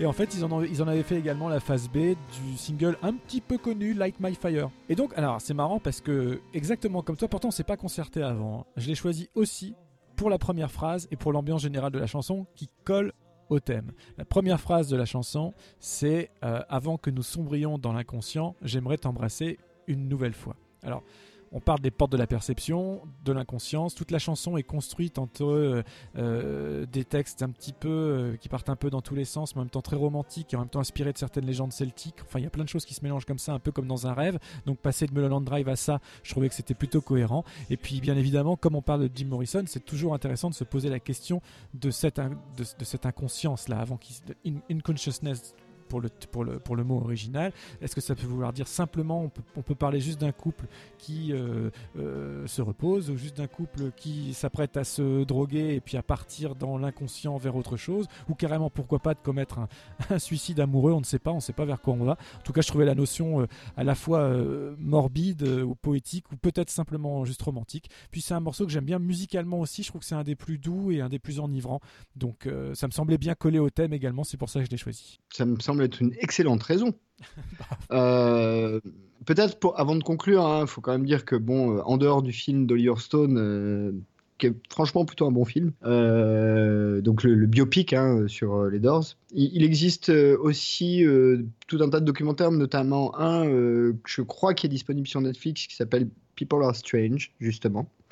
Euh, et puis euh, que les Doors ont quand même été assez extensivement utilisés, euh, enfin assez régulièrement utilisés dans le cinéma. Alors on parlait The End évidemment. Apocalypse Now, on l'a pas dit, mais c'est sur Apocalypse Now. Voilà, dans Apocalypse Now, tout le monde a retenu deux morceaux d'Apocalypse Now, il n'y a, pas que cela, hein. mais c'est la chevauchée des Valkyries et The End quoi. Euh, en gros. Hein. Et euh, bah voilà. Euh, que, quoi dire d'autre? On peut peut-être dire au revoir aux gens, non? Je sais pas. Ça me paraît bien, ça me paraît indiqué, parce que ça se fait pas comme ça. On, va, hein? pas, on va pas juste leur claquer, leur claquer une chanson et puis rien dire. On va quand même leur dire au revoir. Ah bah écoutez, donc on va pas leur, on va pas leur claquer la porte au nez, ce serait. On passera au travers, break on through. Alors, comme d'hab, gros merci à notre Fred Tepper préféré et aux chroniques de Cliffhanger Co qui nous qui nous diffusent chaque semaine. Et, euh, d'ailleurs, euh, Fred qui non seulement nous diffuse, mais euh, porte la bonne, bonne parole sur tous les réseaux possibles et imaginables. Donc merci beaucoup pour ça. la semaine prochaine, bah écoute, la semaine prochaine pour notre 22e épisode, on va parler de de noir et blanc, euh, et pas que. Et aussi, on va encore parler euh, d'un film définitivement politique. Euh, donc, bah écoute, je vous dis à la semaine prochaine. Partagez-nous, continuez, ça nous aide beaucoup. Merci à ceux qui le font, et puis bonjour chez vous.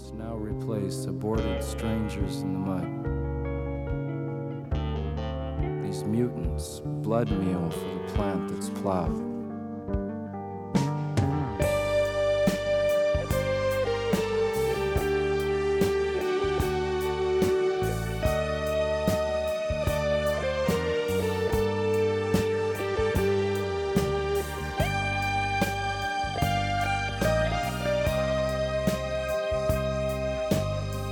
They are waiting to take us into the severed garden.